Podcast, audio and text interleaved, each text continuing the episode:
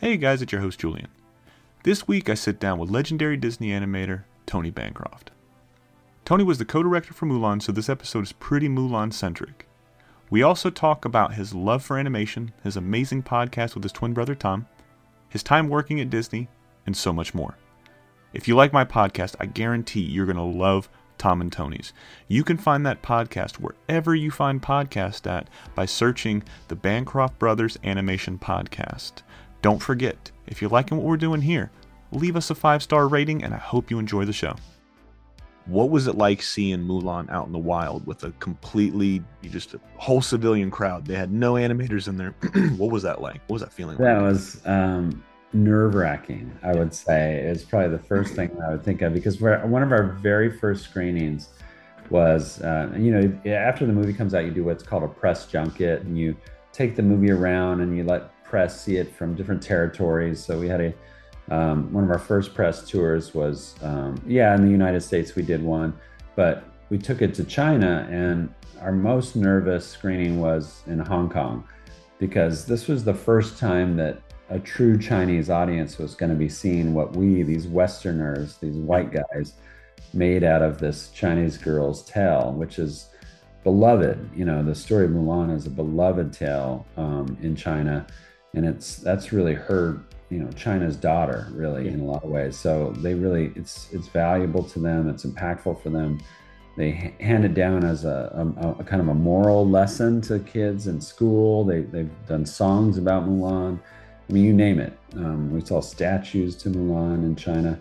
So to play it for them we just thought oh my gosh they're gonna what if they stone us? You know, what if what, if they send us to jail or don't let us leave the country without torturing us first? I don't know. I mean, we were just like, you know, this could really go poorly. You know, we have no idea at that point what people are going to think from China. Yeah. Um, thankfully, it, it ended well. The, the the lights came up and there was a huge response after the movie was over. But during the movie, we were like uh, oh, here comes a funny part, and they wouldn't they wouldn't respond because they were they're not really too vocal in China at the time anyway. When they would see funny parts in movies, they wouldn't respond very much. You know, um, they weren't. It wasn't. It just wasn't like a U.S. audience where we're more vocal about things and stuff. Um, so we didn't know how it was going to go until the lights came up, and then there was big applause. You know, and we could tell that they really liked it. And, um, and since then, that's been the best, really kind of most gratifying um, audience and people that have said that they've liked the movie has been Chinese. I have a, a pastor at my church uh, who is uh, 100% Chinese. Um, and he told me once, uh, uh kind of took me aside and said, I, I, have to tell you that Mulan was hugely impactful for me in my relationship with my father. Um, and that meant a lot to me. But I've also, I remember at an early screening, a father of a daughter came up to me and he says, I didn't think I would ever have, um, because of Chinese culture and that kind of feeling of you can't really hug your kids or show a lot of affection.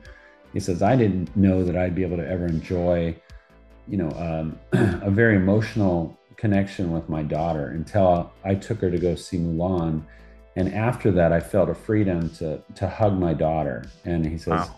we've been hugging, uh, you know, our, the rest of our lives. And, and I said, he said, I, I have a different relationship, a better relationship with my daughter because of Mulan. So thank you. And he was crying. Yeah. Uh, you know, so things like that are like, whoa, you just don't know. You just don't know when you're making these films how they're going to impact anyone, uh, let alone the world, or have a cultural impact. It's just, to this day, it's very surreal. Ladies and gentlemen, welcome to What's in My Head podcast. I'm your host, Julian. Today I'm joined by one half of the dynamic twin duo from Disney, Mr. Tony Bancroft. Tony, how are you, sir?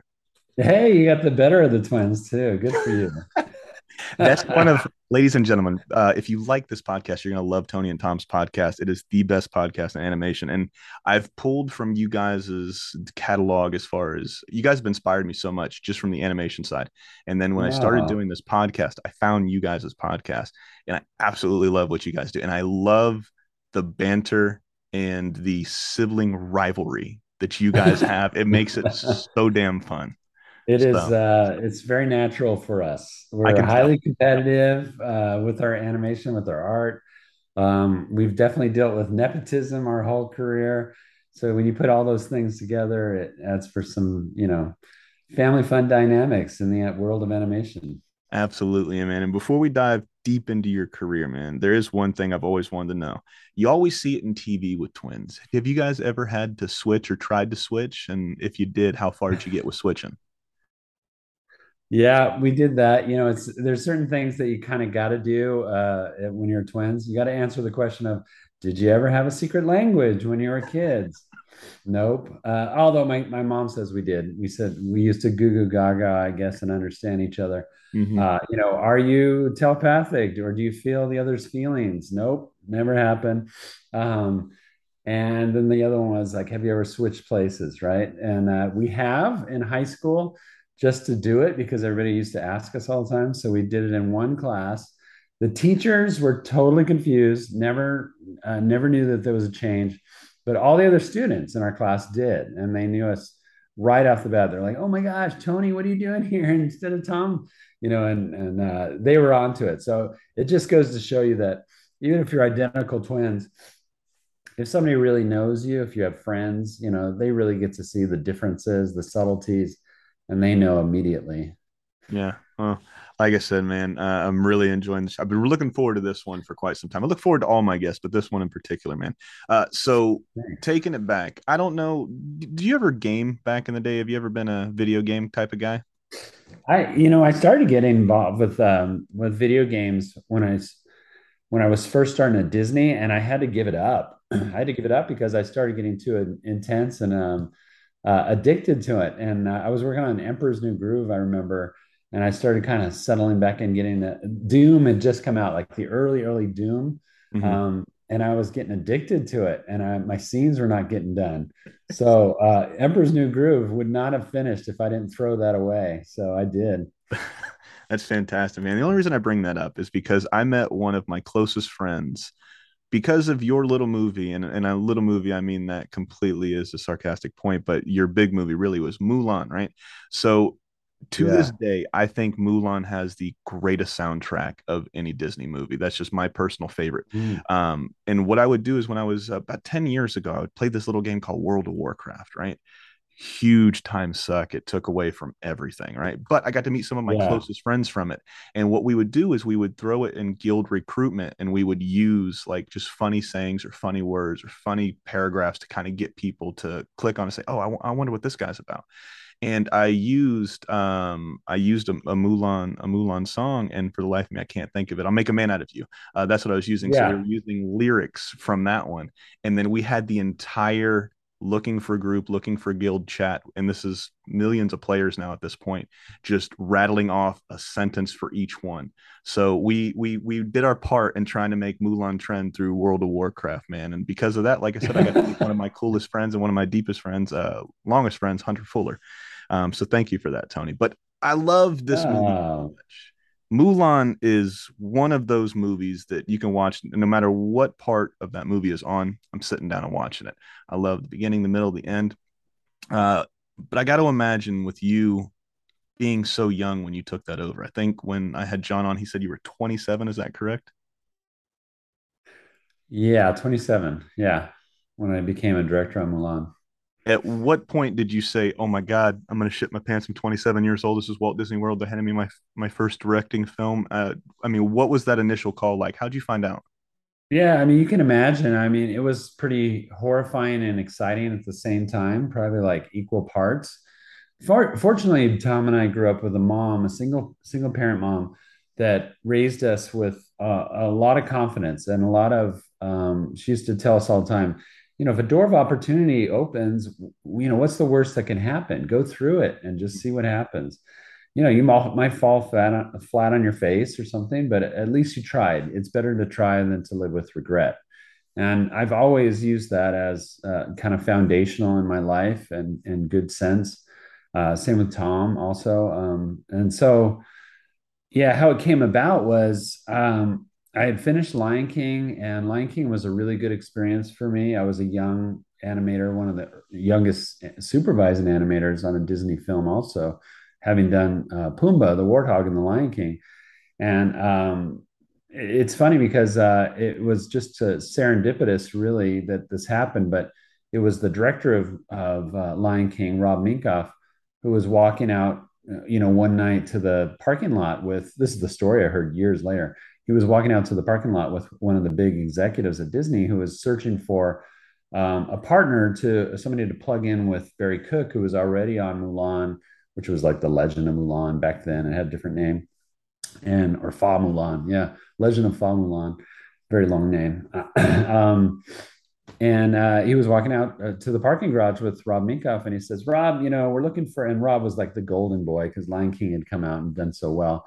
Um, so he's like, you know, what do you think? You know, give me your two cents. And who do you think could direct with Barry Cook on Mulan? And he's like, well, Tony Bancroft, who did Pumbaa on The Lion King, um, you know, he's I know he wants to be a director and fast and you know and and going back in time five years before that as i was an in-betweener on uh, roller coaster rabbit that rob minkoff also directed it was his first directorial debut um, we were talking one night and just getting to know each other and he asked me like what do you want to do ultimately and i'm like and i'm just like this snotty-nosed kid at disney just starting i was in my first six months of being at the studio and i told him one day I want to direct just like you. I want to be just like you, Rob. You know, and um, and he remembered that. And so, you know, five years later, after me working with him on Lion King and doing this other stuff that I had done, like on Beauty and the Beast and Aladdin, and then making that comment to um, you know, this Disney executive,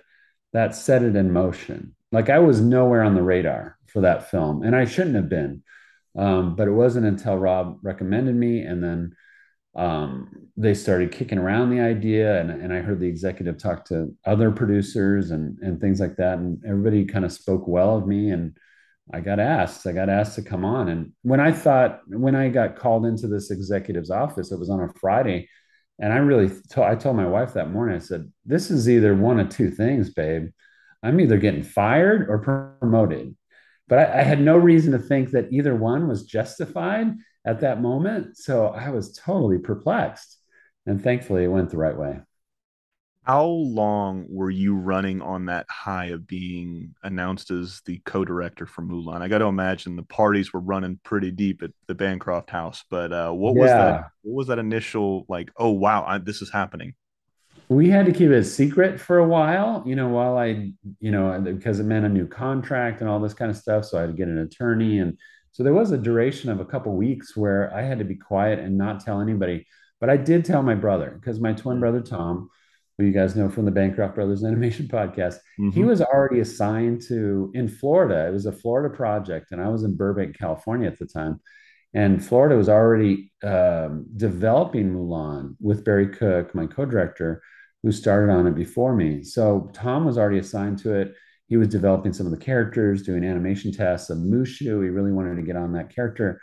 And um, I did, uh, even though I said I wasn't going to tell anybody about it um, because they didn't want to announce it yet.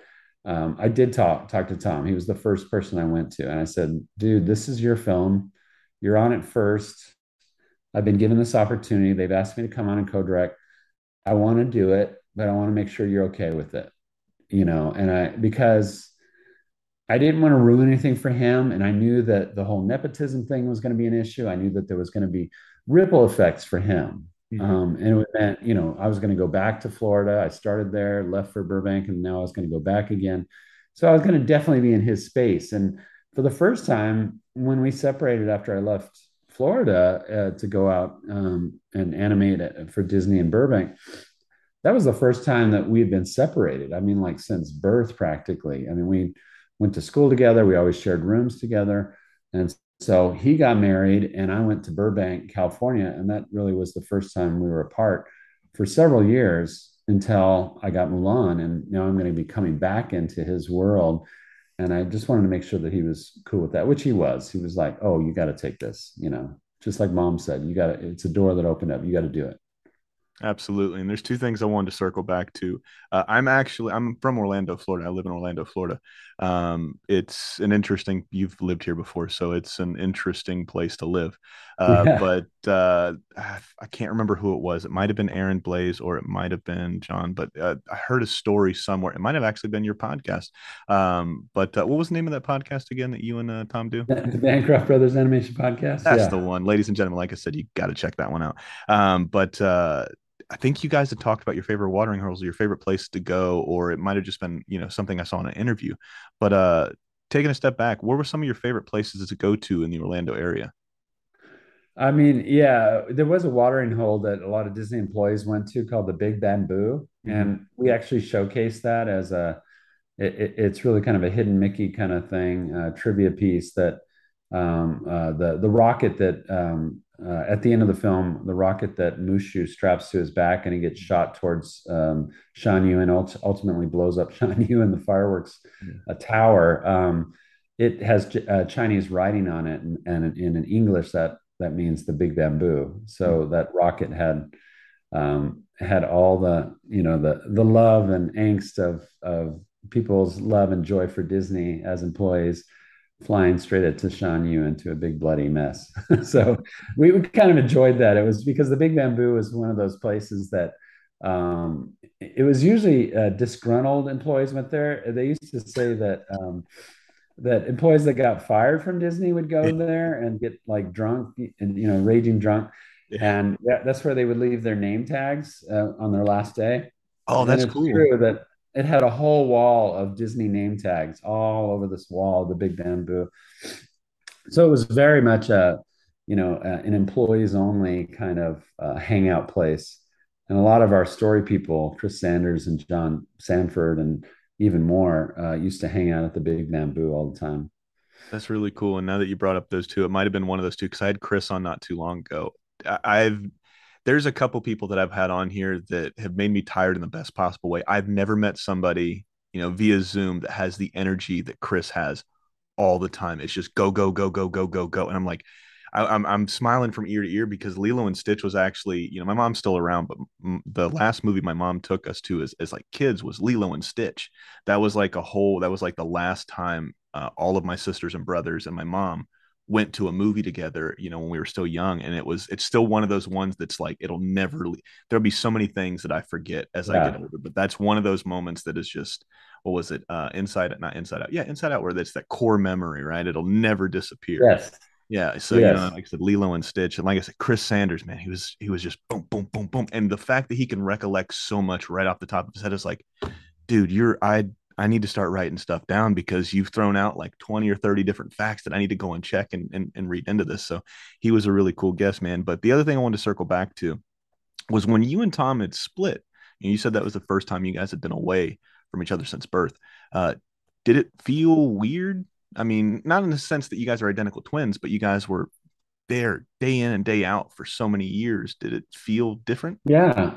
I mean, I, yeah, we, there was so many things, and this is kind of a, a, a, real twin thing, obviously, for the listeners out there that are twins, they'll connect. But um, yeah, our our identities were so intertwined by that point. Um, like when we went to Cal Arts together and we were studying animation, and you know, Disney came calling looking for interns for a new internship. We both got in. I mean, it was almost like well, of course, we're both going to go to Florida and we're both going to get in this internship. And um, we never really thought about the the outcome that maybe one of us was better and and Disney was not going to take the other one. Um, oh my gosh, that would have been crushing for either one of us, I think. But thankfully, yeah, we we kind of were always intertwined, and it wasn't until that point where we chose to separate. I chose to go back to California after being at Florida for about a year um, and he stayed and got married and all that. And then I, I went back and fell in love and got married the year later, but stayed in California. Um, uh, yeah. So it was that, it was that transition that was, it was very surreal, you know, thinking about like, how do I, how do I see myself without Tom? Just simple things, you know, like, who am I without my twin brother when he's not around? Mm-hmm. You know, it was such a, kind of awakening and learning uh, kind of transition for both of us.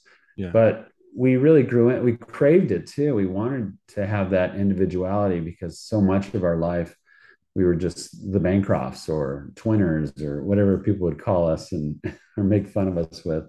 Um, you know, so it was uh, it was a it was a good thing. It needed to happen, and I think that's when I really came into my own in a lot of ways and became a director and and at the same time we're working at disney but 3000 miles apart you know so we were very very much still connected with um, everything that we loved and everything that we were doing. We worked on the same films but 3000 miles apart you know so we would call each other all the time and talk about the scenes that we were doing or or some of the studio gossip you know and he just gave me the florida perspective and i gave him the burbank perspective. Yeah. That's pretty cool man. Thank you for sharing that. Like i said it's it's always interesting because growing up you know obviously you got a brother, so it's it's civil rival. There was only one or two times where it was like a complete ceasefire in my house with my younger brother because we're about 18 months, give or take, uh, apart. Um, sure. Um, so when we're growing up, obviously Cartoon Network is like my lifeblood, man. When it comes to that, that is my network. I grew up right when that renaissance was hitting for it started with disney and then it rolled into cartoon network from Genndy and craig which you guys just had Genndy on not too long ladies and gentlemen that is a fantastic that is my what everybody looks at as far as Genndy goes like so what Genndy is to me is what most things are walt disney tex avery you know Chuck Jones. Yeah. That's what the Genndy is to me.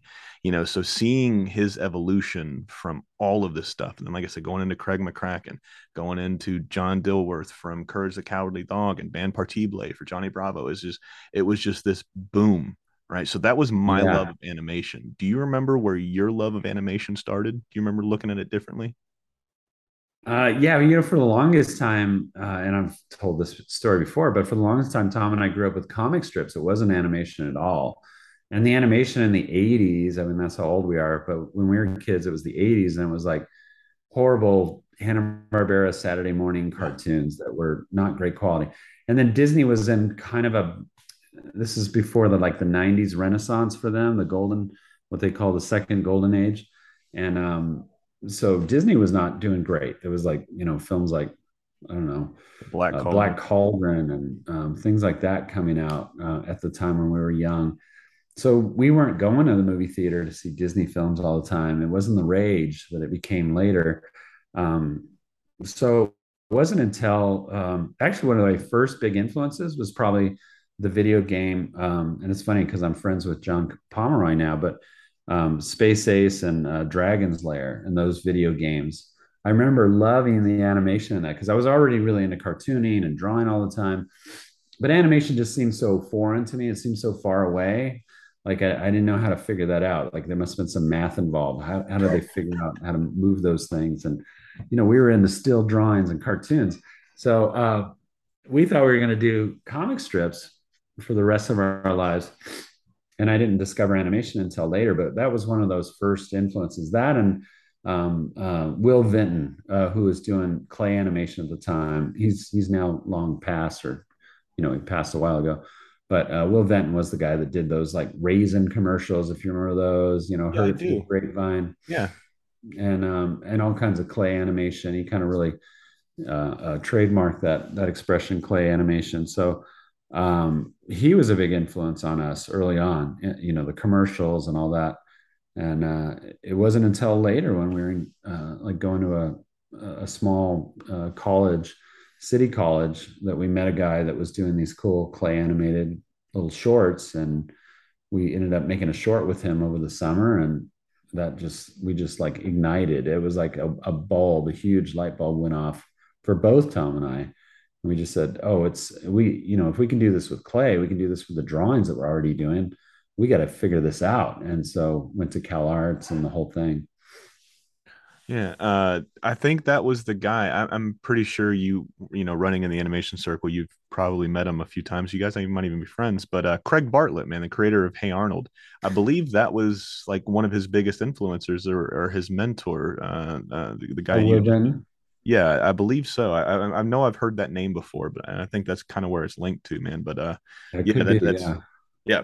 Um, with with you guys both going to Cal Arts, and I've heard I've heard the stories about you guys. I think it was the Jorge Gutierrez episode you had on another another amazing individual right there. Oh, um, yeah. when you guys were talking about the portfolio, um, when you guys would bring in your portfolios and they would go through them and look through them and tell you what you what you really needed to focus on and and change and stuff like that. Who had the better portfolio? And this isn't a Sibley rivalry question, but who had the better portfolio when you're going through Cal Arts? You or Tom? I, it's a great question. I mean, I you know, I can only answer this from my point of view, but I probably thought it was Tom's. I, I mean, I think in a large way, I think Tom has always drawn better than me. We've had we've had certain kind of moments in time where we've one of us has surged ahead a little bit, and then the other one levels up, and you know, it has been kind of up and down and competitive that way. But um, certainly in in our professional life, I would say Tom surged ahead a long time ago, around the time that we, Pocahontas came out because he worked on that and and his drawing uh, skills just went through the roof when he was working with Glenn Keane on Pocahontas, and um, I feel like I've always been playing catch up since then. Yeah. But um, and only because I feel that way, I would have to say that probably Tom's was better at the time. But you know, like I said before, I we just never considered that maybe one of us wouldn't make it in Cal Arts or. Mm-hmm. You know, we were so equally yoked and just felt so uh, uh, connected in our love and desire for it. We pushed each other the same, and we worked as hard as the other guy. And you know, um, so I think we both felt pretty confident in our portfolios, but it was more like, well, if they don't accept one portfolio, they're not going to accept the other one because they're pretty close. And so we're we're probably not going to make it into Cal Arts. And then when we both got accepted, it was like, bang, you know. uh, it was like, oh my gosh, I can't believe this, and we were so excited. Oh, that's awesome, man. Uh, and like I said, this this podcast is called "What's in My Head" because we're gonna jump all over the place, man. I want to make sure we hit a little bit of everything for the fans. Yeah. Um, but you know, circling back to to to Mulan, what was that first day like for you? I mean, I got to imagine you're pretty nervous going in there, and you said that all of the people had started talking and coming together and everything like that. I'm pretty sure that happened down the road. But do you remember that first day as Tom, yeah, Tony the? So I told you they kept it pretty secret for a while, mm-hmm. and um, but it started to leak out a little bit. And so before it went too broad, I remember uh, in the Burbank studio. Uh, this is not Florida, but in the Burbank studio, we were already. Uh, uh um, sorry, not we, but um, Barry Cook and the story team there was a development team. They were doing visual development and all kinds of character design stuff. There was a team in Burbank already working on the film, and there was a team in Florida doing some development stuff. But the most, the main stuff was happening in Burbank. So Chris Sanders was already on. He had just started before me um, as the head of story on Mulan. I think John Sanford was already assigned to it, and then they had about six other storyboard artists they they had an editor and you know producer and that's that you know so there was a a good i would say 25 30 people on the burbank crew and what we did what they did was uh, we all met in the the burbank studios. There was a big conference room. And i remember everybody was sitting around this big conference table. And they got there first and then they brought me in as a way of introducing me. And i just remember being so nervous that first moment walking in there and seeing Chris Sanders, who I already idolized, he was a gener, you know, he's like, you know, 10 years older than me. So he was like, you know, on Lion King and he was already an art director. And I just, you know, I loved everything that he did. And, and then, and then everybody, everybody just felt like they, even though none of them had been on there more than maybe six months, um, there was still this feeling of like, this is their film and I'm coming in. And I guess I wanted to put their minds at ease that I think they all felt like, oh, Tony's coming in, he's going to change everything. Mm-hmm. That's what happens when new directors come on projects, right? And so that was one of the main things that I wanted to say is like, hey, I'm really happy with where things are going. I, have read the script, I've seen a lot of the storyboards already. I've had conversations with Barry Cook already, and I'm really just here to, you know, um, come and support Barry and the vision that's already out there for Mulan. Um, and I don't think anybody bought that. I, I don't, I felt like everybody was just like hate staring me. It was not a warm welcome. Um, and, and there was a lot of people that just felt I was way too young. You know, I mean, at 27, I was, I was way too young compared to every other director that had ever gone before. There was a certain level of nurturing and experience and uh, uh, uh, you know, um, just nurturing them into a position of where they could feel confident as a director. And here I am. I still felt like my my my voice was squeaky and stuff. You know, like you know, my. um, and I just felt like so out of place and so nervous at that moment when I saw the staff for the first time. All those great creatives. That was the hardest, the absolute hardest moment. Now, you brought up you know 27 being too young at least you thought it was right but you, yeah. you guys you and barry cook absolutely knocked it out of the park there was a lot of people that had uh, a lot of work put into it as well but i mean you guys it, it really starts at the top and then it filters down to everybody below as well man. So i work in the restaurant industry you know i went from organized prison which is military to working in a kitchen, which is like a brigade, which is like prison. You just get it's like work release more than anything. I don't know if you've ever worked in a kitchen before. You get to go home at the end of the night, but I mean, uh, yeah. so it's, it's structure. But I've noticed like when I work for good people and I work for horrible people, man, the the people at top really set the pace for everybody. They set the example. and Everybody kind of falls in line, or they you know they get out. Um, but you know, going back to your age for just a second, this is a hypothetical question. Tony now takes over Mulan, right? Mm. If you go back in time, get a Doc Brown's DeLorean, you could go back in time. Yeah. Take this movie over. Knowing what you know now, would you change anything that you did at 27? I mean, probably. I would I think I would I should have been and I wish I was maybe a little bit more open about what I didn't know. I think I came in thinking like I gotta act like I know what's going on, even though I'm dying inside, or I, or there's so many questions that I have about this or that. And then on top of that, so there's that element. I wish I, you know, would have admitted more what I didn't know, and I think that would have been okay and probably made me more welcoming to the the crew. But also, um, there was a lot of times too that I was overthinking myself, and because I wasn't confident enough in my abilities and experience that I would sit in uh, story pitches by John Sanford or by you know Chris Sanders, and I got all these ideas. I had like, oh, oh, that's a neat idea. I would see what they're presenting and come up with ideas to plus it, or you know, but I would hold on to it and I would let somebody else. Oh, Barry said it. Barry said what I was going to say, or oh, Chris said what I was going to say, and I would kick myself at the end of the day, going, why didn't I just say what I knew? I felt, you know I think I had, uh, you know, instincts of story and of what I wanted, and yet I didn't say it for the longest time. There was, I was holding myself back um, out of fear, you know, fear of being caught as, oh, he's an idiot, he's just stupid, his ideas are bad, all those negative things that I was thinking. And um, so at first, I felt like I was really taking a back seat too long and and uh, and it, and it took me a little while just to kind of mature to a point of like one going somebody asked me a question i don't know i don't know let's but let's but i'll help find that answer or let's look into that together. And then the second thing is just you know i do have good ideas. I need to give myself some credit. I need to just step in and do my job mm-hmm. um, which i did. I came to that but i think in the beginning i struggled with that quite a bit.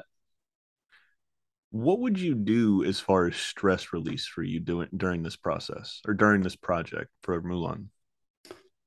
Um, my brother and I, I didn't have, you know, I went from working at that studio as kind of the lowest of the low, you know, in betweener, assistant animator kind of thing, uh, underneath Mark Henn and all these other people. And I was equal to a lot of those people that now I was in charge of all of them and I was everybody's boss. So all my friends that were like in betweeners with me when I was there five years before, now I'm their boss and I couldn't hang out with them anymore. It was, I'd really lost that ability to connect. They saw me as something else. They saw me as the boss. And except for my brother, um, I was his boss, but we were also, you know, way before all that, we were brothers. Yeah. So he was like the only one I could hang out with uh, on my lunch break. So if I wasn't in a meeting or getting together with the the producer or the, or or, or, or uh, Barry, the other director, I would hole up in my office and watch a movie with Tom. We would have you know a burrito or something, and I would just relish the hour that we had you know together, just hanging out and being brothers and and watching a movie. We were constantly popping in VHS tapes and watching this movie or that movie. Um, and uh, and that was my release. That was like escapism for me.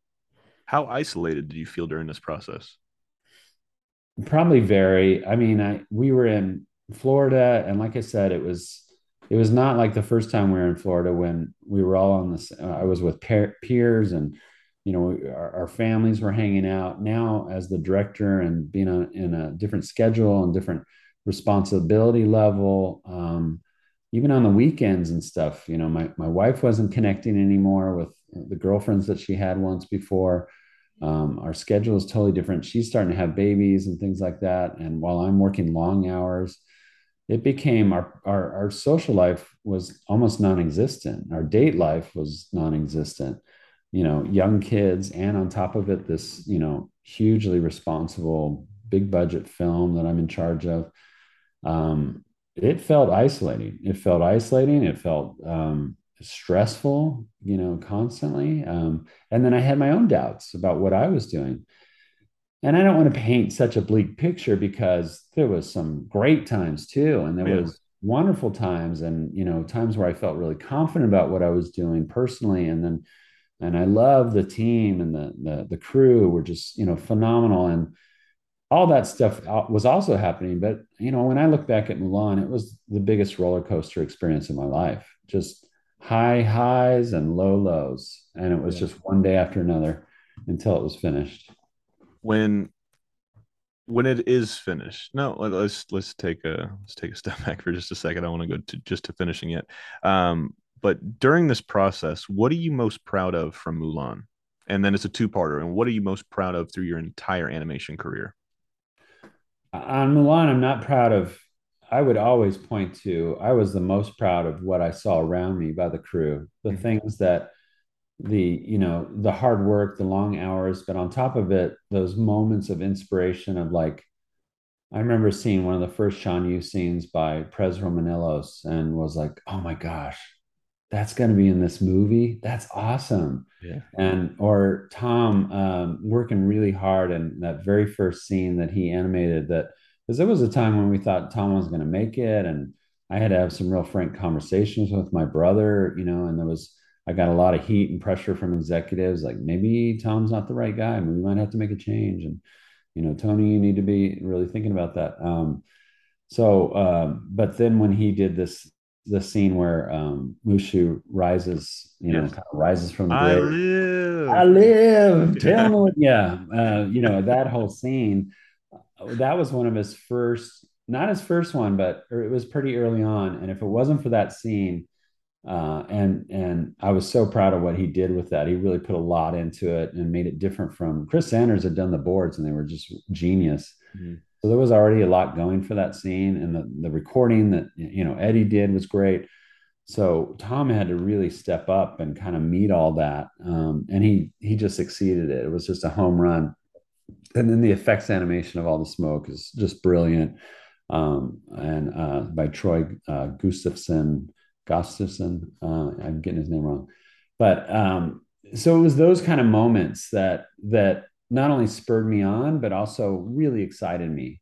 Uh, and it also made you know the animator inside of me that was used to being in the trenches. I got jealous sometimes of like, gosh, I wish I could have done that scene, or oh man, you know, I I, I want to just dig in there and make part of the film because as the director, you don't really feel like it's a weird feeling. You don't really feel like you're making the film because you're not really, you're just kind of telling people how to make the film or telling or judging people's quality of how they're making the film. And, you know, um, so I'm just giving advice and, and direction and things like that. But I never feel like I'm actually making the film because they're all doing that, you know. Um, so it was a real surreal thing. And, and the immature part of me, I just wish that I could be in my office animating mm-hmm. most days um, and I did do four scenes. I animated four scenes because I just was like, I gotta, I gotta feel like I'm being more productive. You know, I want to, I want to contribute in a in a deeper way. Let me actually animate a couple shots. You know, and um, so I did in the evenings and weekends. I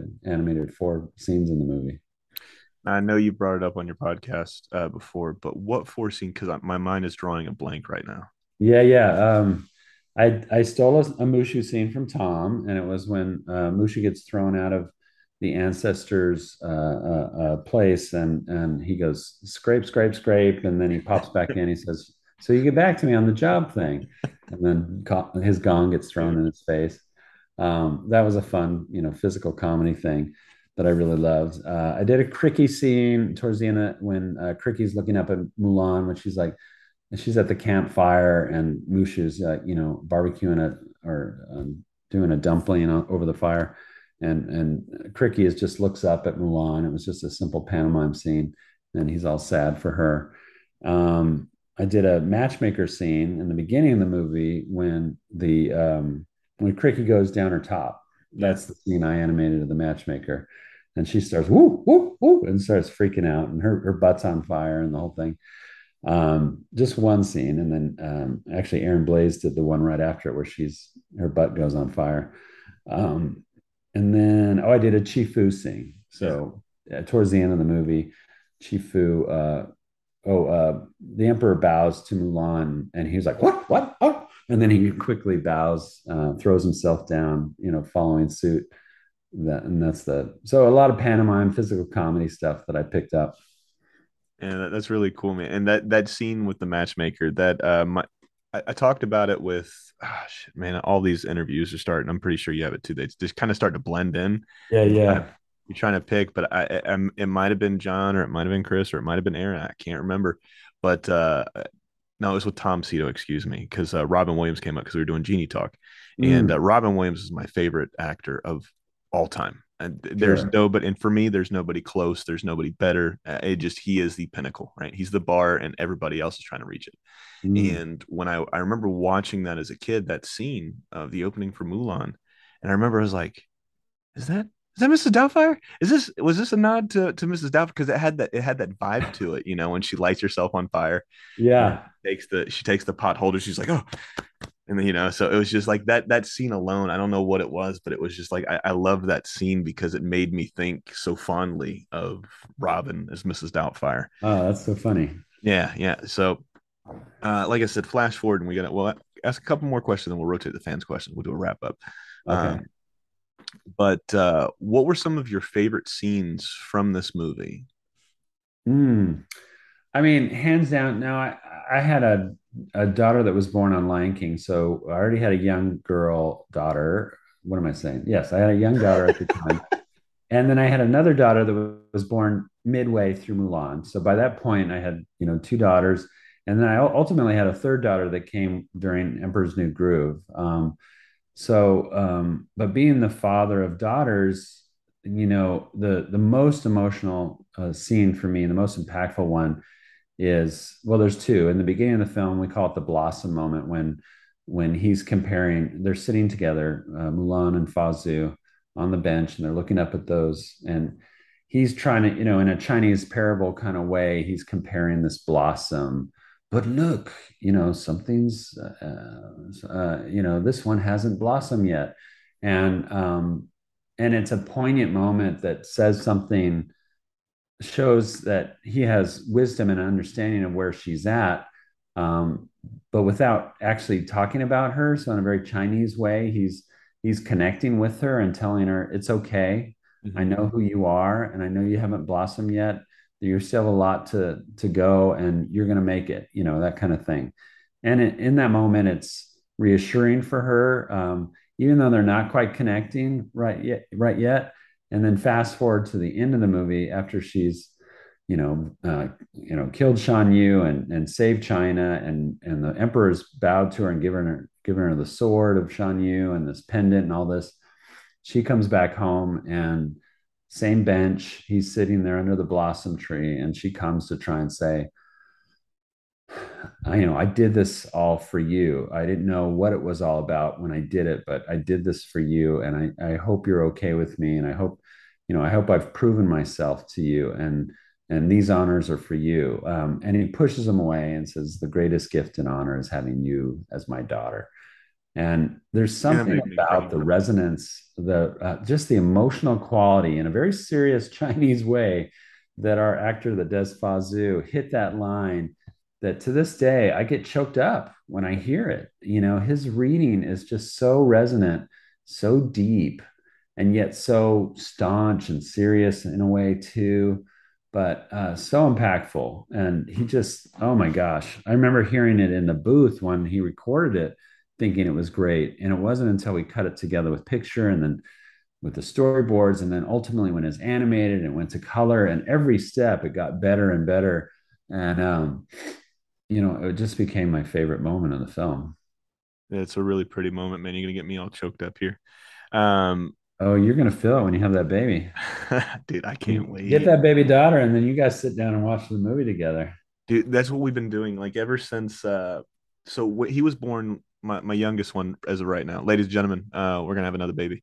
Um, hey, congratulations! Thanks. We, we I think we've talked about it a couple times on the podcast. I just don't think those ones are released just yet. Um, but uh, what we've been doing ever since he was born uh, was well, you had small kids, small girl children, right? I think is yes. what you said. How, how you broke female down. children, yeah. Girl, female children, yeah. Uh, so whenever you have something small, you got to kind of divide your time between mom and dad. So mom would jump in the shower, dad's got the baby. Dad would jump in the shower, mom's got the baby. So for the first couple months, I was watching an episode of Samurai Jack the entire night. Right. And then when he started to be able to like sit up a little bit more and hold his head and all this other stuff, yeah. Started looking at the screen. I was like, man, I don't think I should be watching Samurai Jack because it was the fifth and final season for Adult Swim. I'm like, this one got a little darker. So I was like, I can't do this one just yet. So we had Disney Plus. So we're always putting on Disney And this my my favorite Disney movie of all time has always been The Jungle Book. There's something so wow. special about that movie. Um, it, it, it's Baloo. Baloo is like my favorite hero through the entire Disney universe. I mean, it's just there's something about that character that is so fun. And then you got King Louie. I actually named my first dog after King Louie. I named him Louie.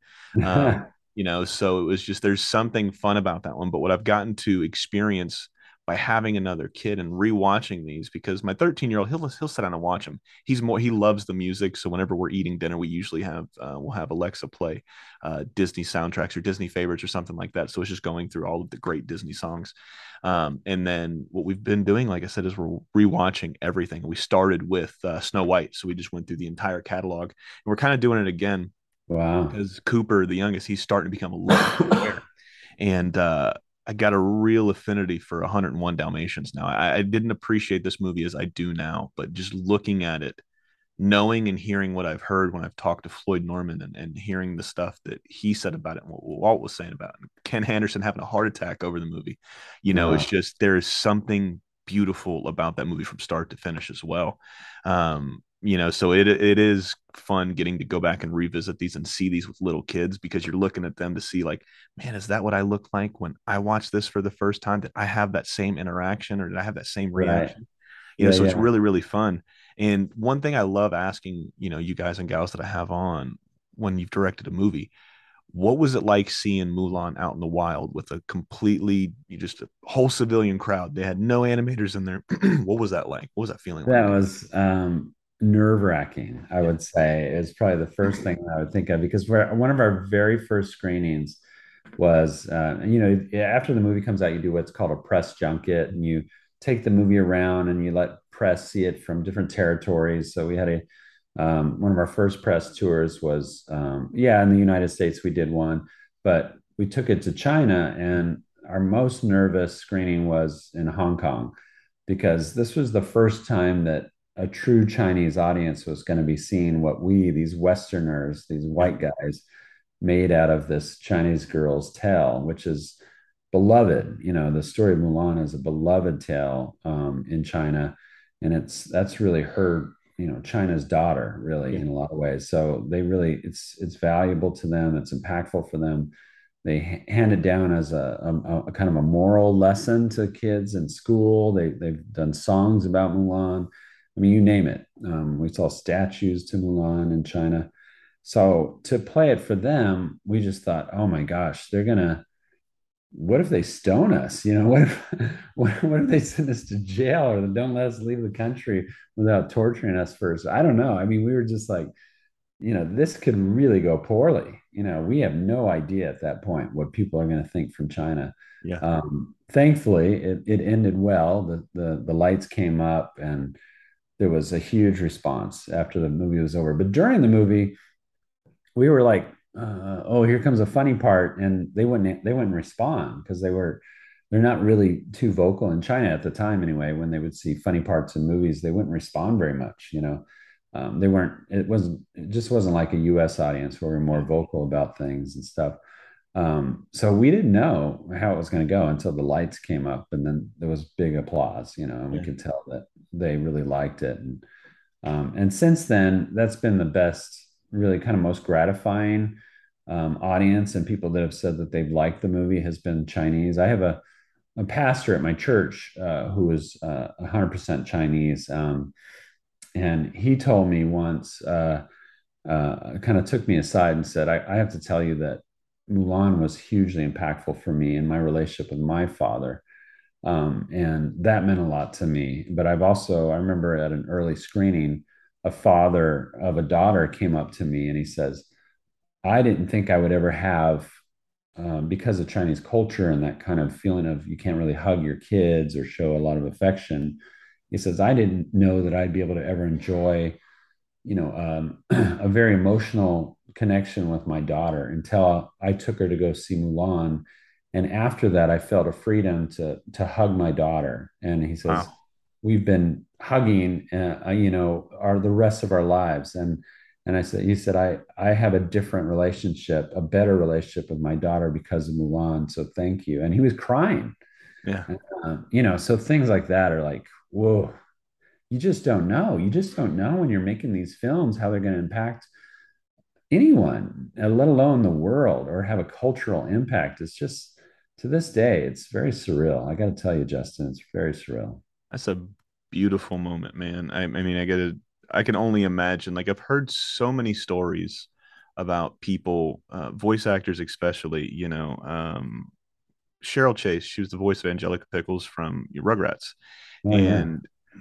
some of her story. Rob Paulsen had some of the same stories too, where they would talk to kids that were in the cancer wards. Mm. They're they're they're make a wish and i'm to say this without trying to cry man because it, it it broke me down when cheryl did it and the same thing with rob you know but getting to talk to these kids and all they wanted to do was just talk to their favorite character sing their favorite character's favorite song you know getting to see something like a movie a tv show a, a book a comic book um you know food ratatouille man that that scene with ego where he drops i've said it so many times where he drops that fork after remy uh, like I said, I cook for a living. I've, I've wanted to be a chef since I was 12 years old. So that That's movie awesome. is very special as well. Yeah. Um, Brad Bird, amazing, genius, genius, genius, genius. Um, I have him on the show. Oh man, one day I hope so. Because The Iron Giant, hands down, favorite animated movie of all time. There's, yeah. like I said, that's the bar, that's the pinnacle, that's what everybody's trying to reach. And that is a perfect movie for start to finish. Mulan's yeah. fantastic too. I'm not trying to throw you under the bus. No, here, no, but I'm, I'm trying to reach that pinnacle of Iron Giant. Yeah, it, it's it's such a beautiful movie, but but getting to hear the stories like that, like that man that addressed you, he's he said he gets the hug. He didn't know there's something. It's it's so foreign because I didn't grow up with a dad, right? You said you came from yeah. a single single mother, so I did yeah, the same thing. Mine went, dad, yeah, mine went to prison real young, right? So he mm. didn't he didn't want kids. Uh, you know, he's kind of going through it now. He's he's got terminal cancer, so you know we've mm. tried to reconnect, but it's just it's one of those things that it's where I don't know, man. It's like 25 years you didn't want to be around me. Now it's at the end of your at the end of your life. It sounds a lot colder than I mean it because I still talk to him. You know, I I never shut that door on somebody. It's just it's a different relationship. It's like an acquaintance relationship more than anything. Exactly. Yeah. You know, but it it's just like getting to see or hear these type of stories and go fuck man there's so there's something so powerful about a movie. There's something so powerful about a plate of spaghetti that you share with your family or you know a bowl of mm-hmm. lasagna whatever it is it's just it's something cool that it brings everybody together and getting to hear those type of stories man it really warms my heart. Um last question before we ra- rotate the fans questions Okay. You brought up Eddie Murphy, right? Mushu himself, man. What was your favorite story from your recording sessions? Do you have one or do you have a funny moment? Yeah, I mean, it was probably, we didn't know what to expect. Well, I'll back up a little bit and just say that when um, that that casting came out of the blue for us, we were looking at all kinds of different casting. Um, and at the time, Lion King came out, so we were we were thinking at first like maybe he's this New Yorkish kind of Nathan Lane kind of. Wise guy, New Yorker kind of thing. So um, um, we were looking at you know characters and actors that were similar to that. Um, oh, gosh, I can't remember some of the early names that we had. Um, but uh, it was Michael Eisner actually, who was then the you know the head of Disney, CEO of Disney, and president. That um, he had when he was at Paramount, he had fostered a relationship with Eddie Murphy because he he cast him or put him in in the big role that defined his career, which was um, Beverly Hills Cop. Yes. And so he, he and and he felt like Eddie kind of you know uh, uh, owed him one because he put him in that role or or got him in that role as the the main yeah. executive, kind of greenlit the film. And so um, he was the one that recommended him. Said, you know, you should get Eddie Murphy to do this. And we are like, he was so, he was in a, at the time he was in a different atmosphere of like a stratosphere, and so we are like, oh man, you think we can get him? And but we had never gone there, like going. Uh, but then the more we thought about it, we thought, wow, I mean, that's a better contrast actually towards Mulan. You know, you know, you got this ancient Chinese culture; they're very serious and stuff, and then throw this kind of like urban, street smart, you know, uh, black guy, funny guy. That could be really. So we really started warming to that idea. And um, once we got him, and it was all because Michael Eisner pushing those buttons, but Eddie was not really into the idea. It was really just okay. I'll do this cartoon thing as a favor, and uh, you know he didn't really. Uh, and I don't even know if he had like small kids at the time, so because that's usually a reason that a, a, lot of big stars do this, right? For their for their kids, doing it for the yeah. kids. Um, and so he was still trying to really make it as a movie star, um, and and even at the time, a pop star. He had a song that was out. Uh, my girl wants to party all the time. I don't know if you remember that one one hit wonder. Oh, it wasn't um, good. yeah, it was not good. Uh, but it was popular for a little while. Um, so when when we we had a heck of a time getting him to uh, commit to a schedule and get in there. We were coming up some really uh, uh, important dates for us because animation was starting. My brother was in charge of Mushu at that time, and we didn't have enough work for him to work on because we only had scratch dialogue in the reels and we hadn't recorded any. And so uh, Michael Eisner had to say he got on a call with Eddie because you know it was like six months in, and we still don't have any recording done with him. And he was he kept putting us off, putting us off, and we would get caught between his entourage of you know like you know we couldn't even talk to Eddie because he was so surrounded by family and, and representation. Um, so finally, uh, Eisner got on with him and said, Eddie, you got to do this. Just do it. You know, give him some time just give them a couple days or something like that. They got to get through this. So you got to do this. And sure enough, like in a week, we were in, with Eddie and we went to his house in New Jersey.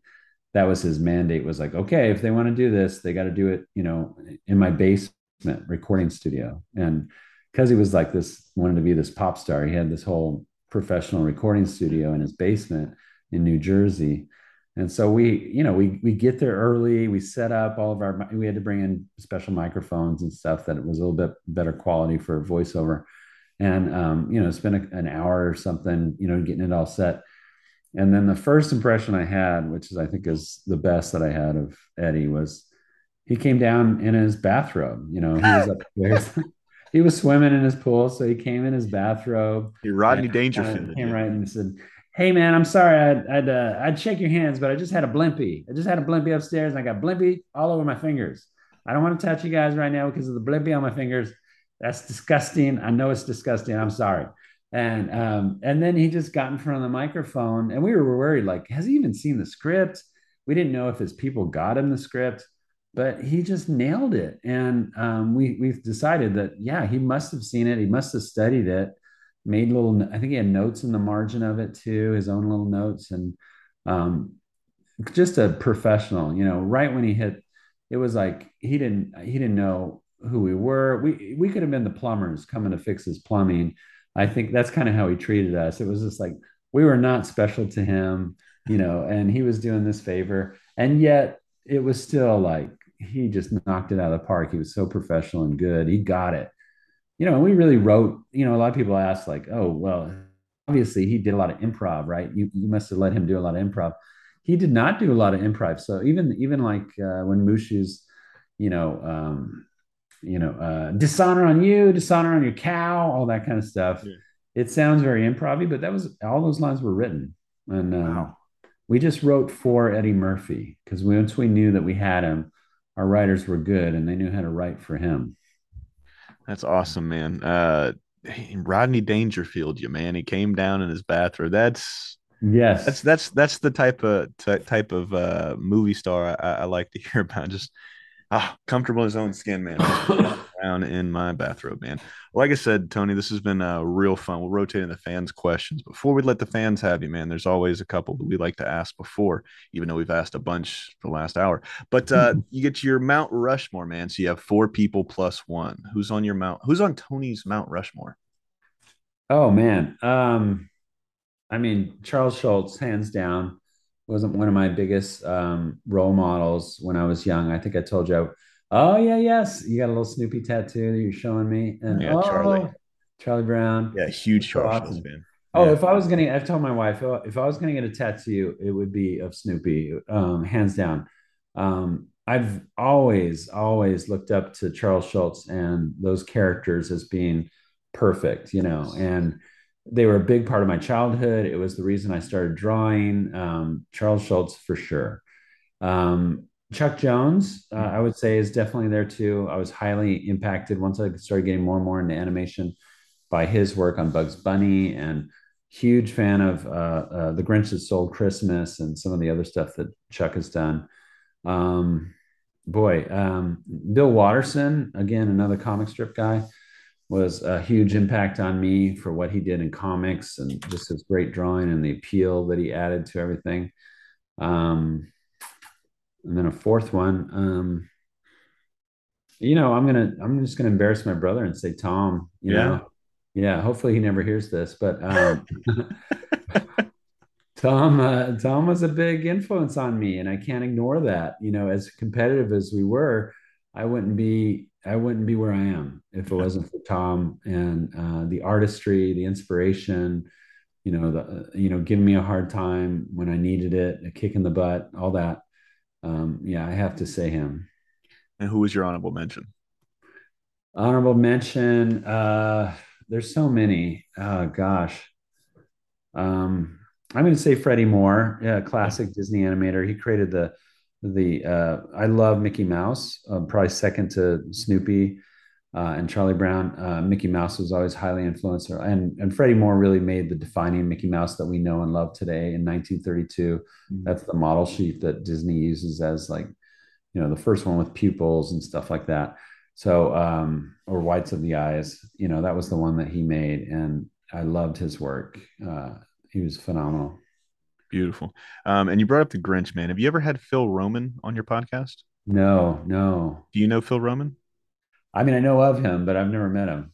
Oh man, I would love to make the connection for you. Uh, I'll, I'll, see. What, yeah, that would be a dream come true. Yeah, I, I, I had him come on, and he's. Uh, I think he's one of the last animators that are actually animated on the How the Grinch Stole Christmas, and his Chuck Jones stories. He was. He's. He's 94 years old all there, man. It was him, and I've had him, and I've had Bob Singer. Bob Singer is an old school Hanna Barbera um, uh, animator, uh, animated on the original Scooby Doo. They're some of I.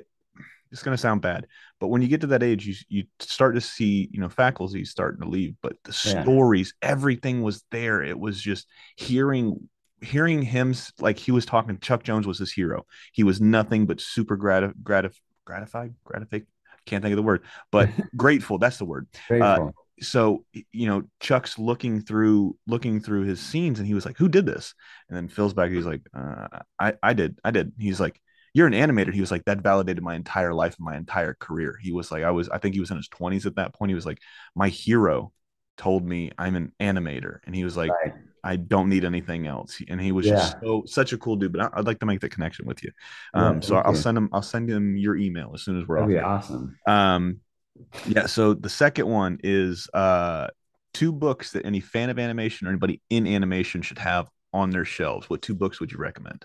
Well, absolutely. They call it the Animation Bible, The Illusion of Life by Frank Thomas and Ollie Johnston.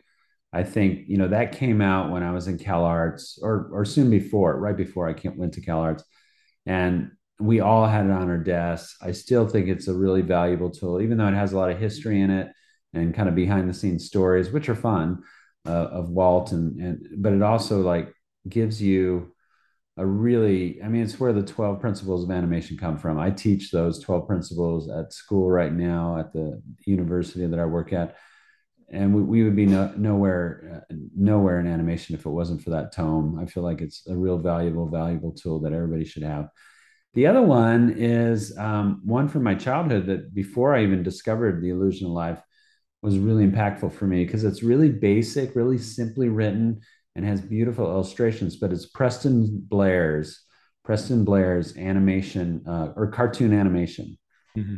And I, when I was a kid, well, I still have the copy that we got when we were probably Tom and I were probably like I don't know, I want to say like eight or 10. And when it, and we got this early copy and it was really big and stuff. And it was uh, uh, Walter Foster put out these art books and, and that was one in a series by Preston Blair. Um, and so that was one of the first ones where I really figured out what animation was and kind of drew more like an animator with really rhythmic drawing and stuff. Um, so that was hugely, and I, I like how simply, uh, Preston Blair talks about character design and and movement and animation and drawing and stuff. Some of the early principles. Um, so yeah, on a high end, the illusion of life uh, is definitely like you know you want to be a pro in animation, you got to have that. But if you're just beginning and you want to learn, like, do I even like animation or cartooning? Preston Blair's book, uh, Cartoon Animation, is the one to get. It's it's in reprints, so you can find it. Beautiful. Um, and this one's this one's always fun. This is the animation recommendation. Nick Ranieri actually dropped your name. So the animation recommendation is folks that we should reach out to. We had to get him on the show. And Nick Ranieri dropped your name, man. So who would be your animation recommendation? Who should we reach out to? I mean, you know, my buddy Mike Surrey, who was my best friend at Disney, we worked together on a lot of films he did Cogsworth, uh, or sorry, I did Cogsworth to his Lumiere, mm-hmm. even though Nick was actually his boss, uh, as you know, as the supervising animator of Lumiere. We were like junior animators together and then kind of rose through the ranks together. And on Lion King, he did Timon and I did Pumbaa.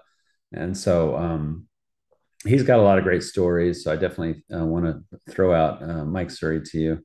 Okay. Um, and then uh, uh, I would say somebody that doesn't get a lot of rec- recognition, uh, but is a great 2D animator um, and really influential is Randy Haycock. If you haven't talked to Randy Haycock, yeah, he was an old school Disney animator from my generation, and uh, yeah, he still works for the Disney studios. He's still in feature animation. He's been there for like 30 years. Beautiful. We'll reach out to them, man. Uh, thank you for the animation recommendations. That's always fun because it, it leads me just like your book recommendations that you guys give, it leads me to learning as much as I can. I mean, it all started with this book right here of Mice mm. of Magic by Leonard Maltin. Um, and that one was a recommendation by Fred Seibert, Hanna Barbera's last president. And uh, you know, whenever I can get a new book, uh, have you read the Disney Revolt yet? No, I haven't. I'm I'm eager to though. Uh, I just had Jake, the uh, the the author for that one. That one is phenomenal. Like you mm. read a book or you see something I'm like this should be a movie. Mafia is involved in walt disney. Walt disney almost got blown up by a bomb. Like how the hell did all this stuff happen and nobody yeah i don't even know those stories. I would love to yeah i gotta read that. Uh, so it, it, and it's about the strike right? The 1940 yeah. something strike? Yeah, yeah, it was right before uh september not september 11th man. Uh, that was horrible. This, uh Pearl Harbor. I don't know Pearl why. Harbor. I, am a Navy yeah. guy. I should be able to recall Pearl Harbor like that. yeah, that's a pivotal they, moment. Well, that and they beat the hell out of us when we were in when we were in boot camp. They beat the crap out of it. You had to know certain dates, you had to know certain people, you had to know certain things. And Pearl Harbor was the one that tripped up almost everybody. And I've always been a huge. You're not supposed to be a huge fan of war, but World War II has always been my favorite war to learn about and you know study about. You know, so I had a bunch of those dates, you know, drilled in there, even though I had that that uh, Freudian slip there, I suppose. Um, but uh, yeah that one that one's really really special. That book's really really good. But anyways we got some questions here uh, yeah. uh, from the fans. They wanted to pick your brain. Uh, some of these are are funny uh, and then some of these are pretty serious. And this one was by far one of my favorite ones. Uh, this is uh, submitted by a guy named cameron. He's always writing in. He's got some very insightful questions but he has some really good funny ones today too. He wanted to know have you ever been in a fist fight if so can you recall what caused it and who won the fight if not can you recall witnessing a brawl as a bystander? So let's take Tom out of the equation because I've got a younger brother too. You know, I've got brothers and sisters. Oh yeah, I was going to say Tom for sure. fights. Um, well, since we're talking about Tom, who who who would get the who would get the better of him? You guys are both pretty. Oh, that, I mean, that's a great question. I mean, I, I feel like we need to settle that. So I'd be I think we should schedule that actually and put that on Fight Club sometime this year. You know, we're not too old, I think, to fight each other. Put it on the uh, Patreon channel. You know, a little street brawl. Um, I don't know. I mean, I can't even remember the last time we fought, but but he was probably the last person I got into a fist fight with. Was probably my brother.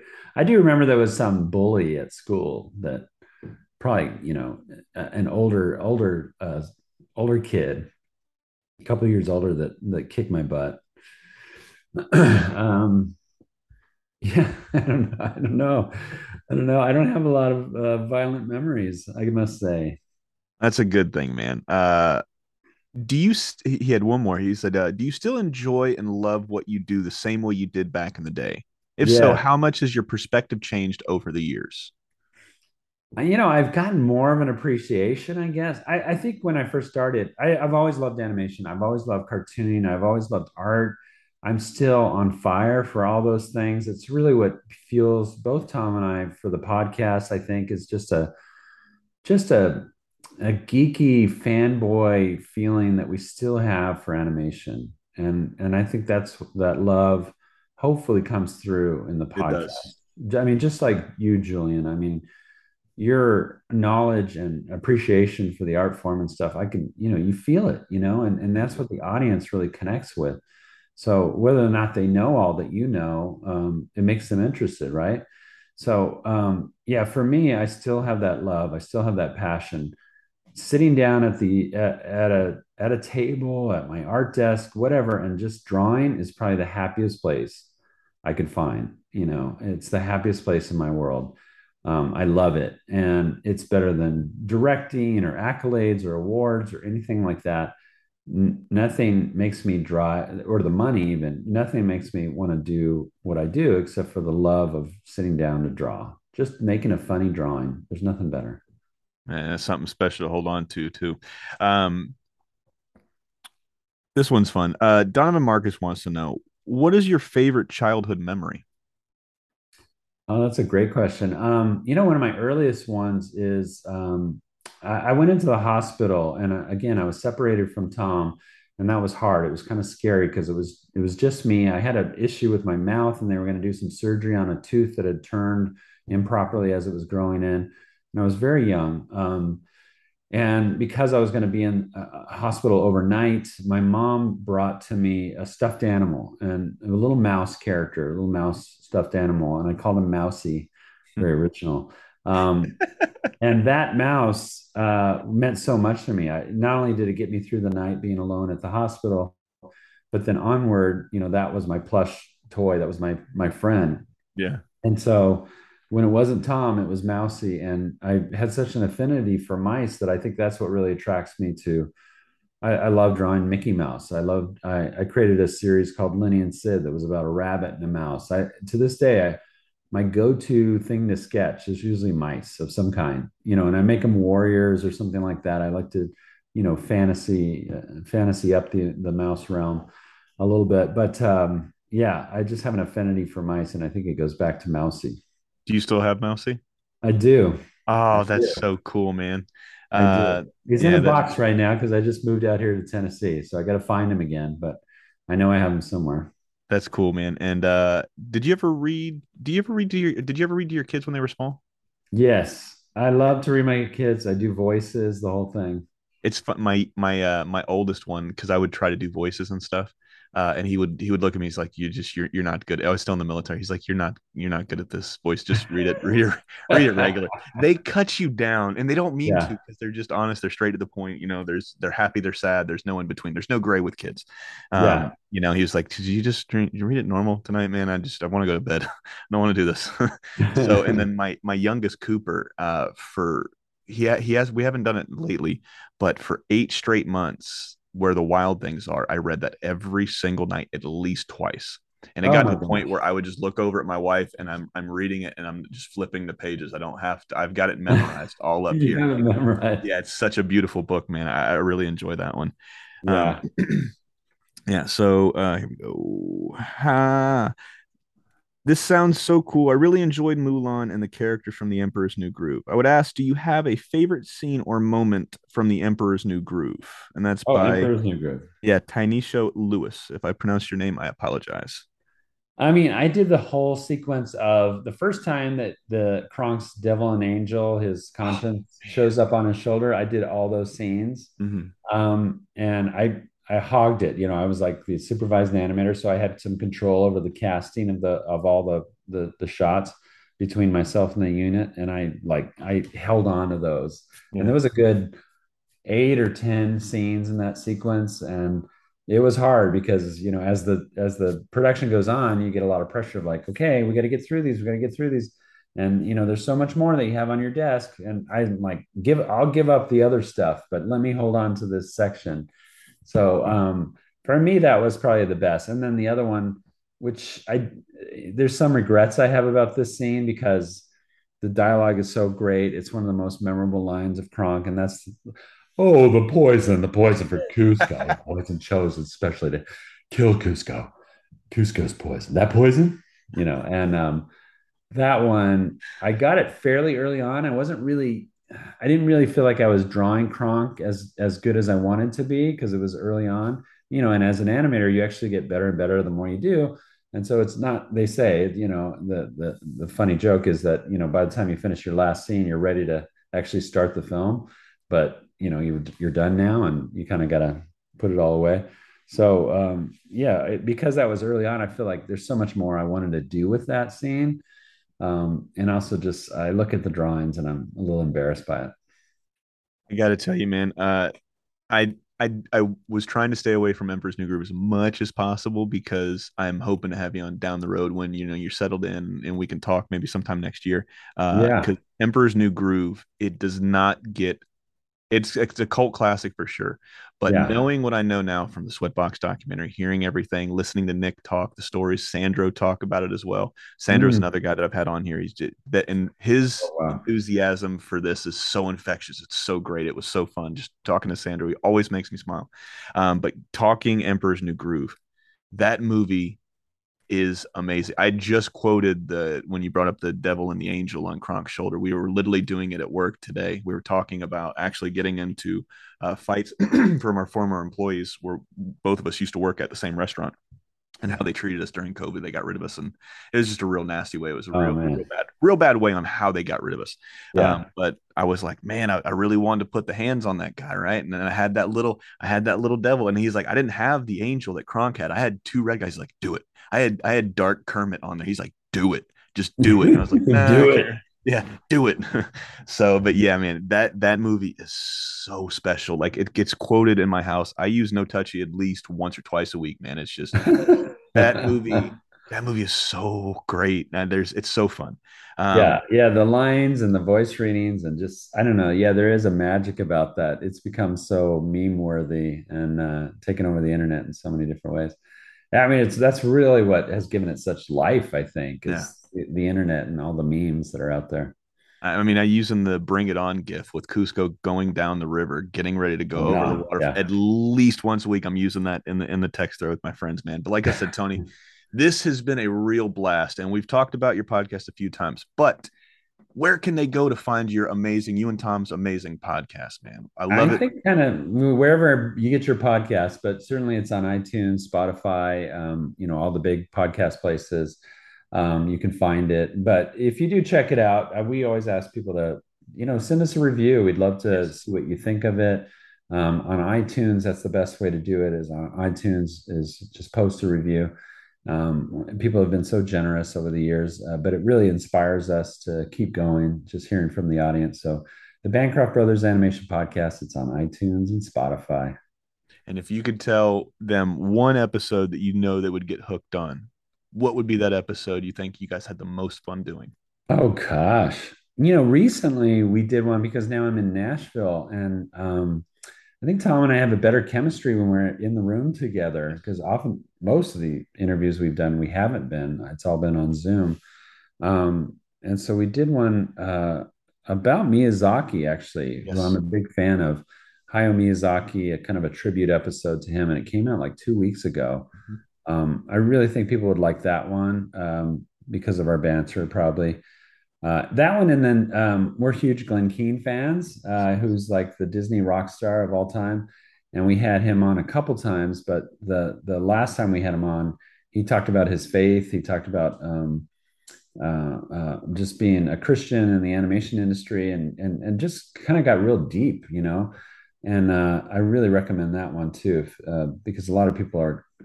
It's Glen kind of showing a different side of himself um, and yeah, he's a powerhouse animator and all this kind of stuff too. But you know, he gets real personal in it, which was cool. Yeah, it was really pretty. I think that was one where he talked uh, very briefly about the shoes with Kobe, um, which was yeah. yeah, it was that one was. I'm a huge NBA Here basketball, yeah. Yeah, that was that was a really tough. That was actually the last time me and my oldest son went and seen a Magic game. Was the day Kobe Bryant died. Uh, mm-hmm. We uh, the Magic were playing the Los Angeles Clippers that day, um, and it, it, I got goosebumps now just thinking about it. But I mean, my son and I all dressed in gold. I will never wear another person. This is my favorite hat of all time. No yeah. other, no other NBA team will adorn this head, this body. No, it just it doesn't work like that. But that day, we all wore gold and purple. Uh, I changed the lights out. My my lights outside were golden because they flip between colors and stuff. So they were golden purple. Wow. I think for like two months after him and Gigi and everybody that lost their life in that tragic day uh, passed. But it was. Yeah it was the one of the most surreal moments I'd ever seen. And, and I was in Pearl Harbor when I was in the Navy. I got to go across where those ships and those people were down at the bottom, rendering honors and salutes. That at, at that point in time, that was one of the most surreal experiences. But going to a basketball game where everybody kind of came together, right? And yeah. everybody was hurting, everybody was sad, everybody was crying, and then they did the 24 second violation to represent his number 24 and the eight second violation to remember the number he wore his first half of his career and everybody started chanting kobe and gigi it was beautiful it gave me so much hope for people gave me so yeah. much hope for humanity it was it was a beautiful but sad night man uh, but this has been a real beautiful chat, man. Tony, I really appreciate your time.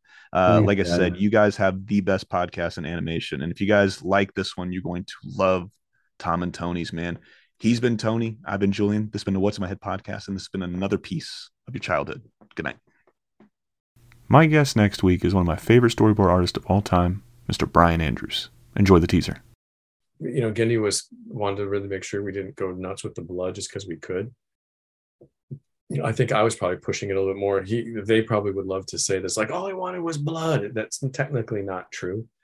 I just when it when that one when he kills that one daughter of Aku, and the blood, it needs to be a shocking moment. Yeah. So I just pushed it. Like I went like old school samurai movie. When he cuts it, it just goes like sprays along the wall, and we're linger on her for a while as she like uh, and then goes, and, and we can see the blood just starting to just slowly drip on the wall. Then you cut, you see here the deck, and then the blood is spilling out over the stuff. He was just like, it just goes on too long, dude. Let's pull it back. Let's save it for the pooling. That's all we, we just need to see it fly, and we go oh, blood for the first time, and then it hits, and then we see it pool, and, and it's like okay, but at least he didn't take out the other stuff because then you know he's got he's he's wounded and the shots of his hand along the wall and stuff yeah. like that and leaving the blood trail. That all that stuff was very important to me. So all he did was just make sure that this mega shogun assassin style spray because i love those old lone wolf and cub 70s movies. It's like we watched that shit to death back in the, when we were young and we fucking love it. So that was almost like an homage to that but it was just a little too much at that moment for Genndy so he, he pulled that thing back and it's cool. But um there's so much in there that we finally were able to do that we were just chomping at the bit all the time to like do, you know, it's like so cool. Hey guys, thanks for listening. If you like the show, tell a friend and make sure you leave us a five star rating wherever you find podcast. Have a great night, and I'll see you next week.